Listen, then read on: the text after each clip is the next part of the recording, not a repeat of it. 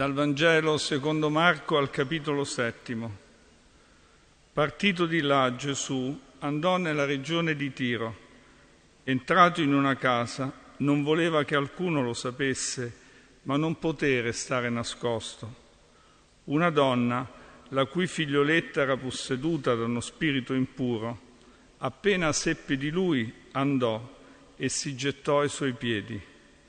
Questa donna era di lingua greca e di origine sirofenicia. Ella lo supplicava di scacciare il demonio da sua figlia ed egli le rispondeva, lascia prima che si sazino i figli, perché non è bene prendere il pane dei figli e gettarlo ai cagnolini. Ma lei gli replicò, Signore, anche i cagnolini sotto la tavola mangiano le briciole dei figli. Allora le disse, per questa tua parola va, il demonio è uscito da tua figlia. Tornata a casa sua, trovò la bambina coricata sul letto e il demonio se n'era andato. Evangelo del Signore.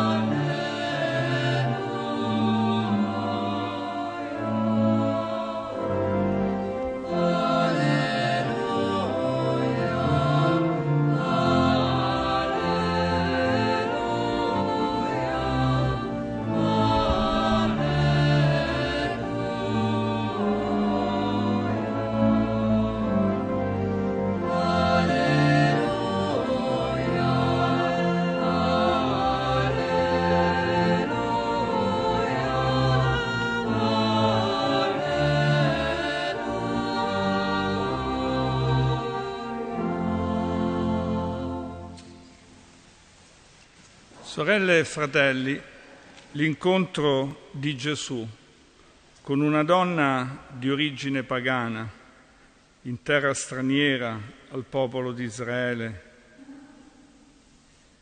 di cultura greca, di lingua greca, è uno dei dialoghi più particolari che noi troviamo nei Vangeli.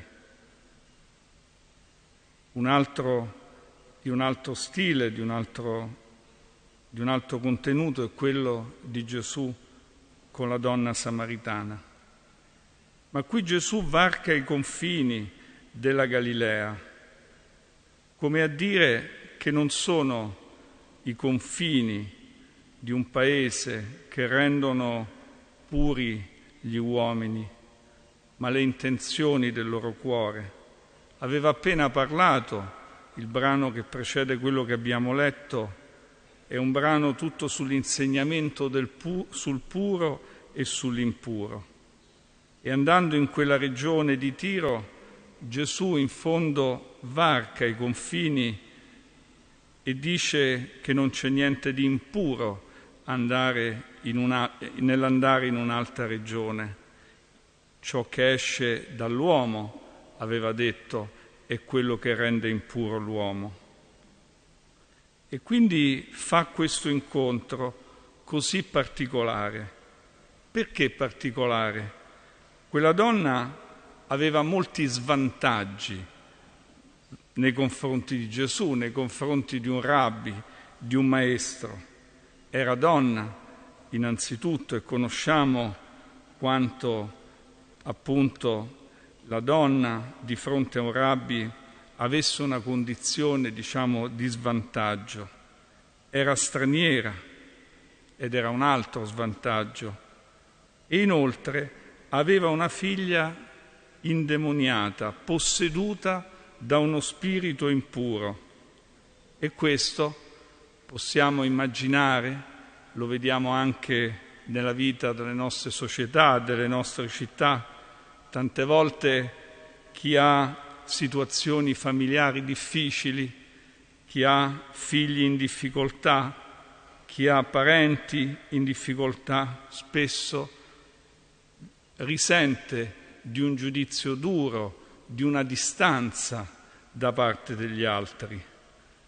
Molti si saranno chiesti come mai la figlia di quella donna era posseduta da uno spirito impuro. C'è un peso grande di giudizi anche e soprattutto verso chi è malato, tanto più verso una persona di cui si pensa che sia posseduta da un demonio. Quindi quella donna che si avvicina a Gesù in maniera rapida, appena sa che Gesù arriva nella sua regione, sta in una casa che non era naturalmente la sua, lo va a cercare.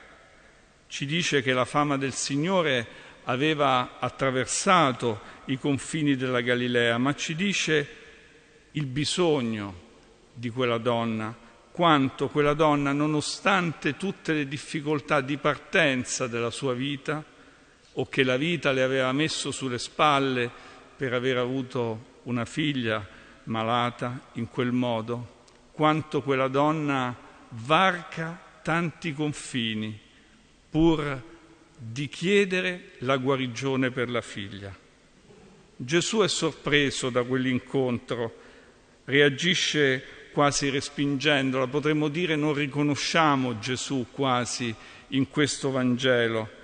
Lui dice la mia missione è un'altra, lascia prima che si, i fi- si sazino i figli, non è bene prendere il pane dei figli e gettarlo ai cagnolini, lascia prima che parli alla mia gente. Ma quella donna straniera, pagana, col peso di un giudizio pesante sulla sua vita, su cui ricadeva un giudizio duro su di lei e su sua figlia, lotta, lotta con il Signore, lotta non per se stessa, ma per, per la figlia malata.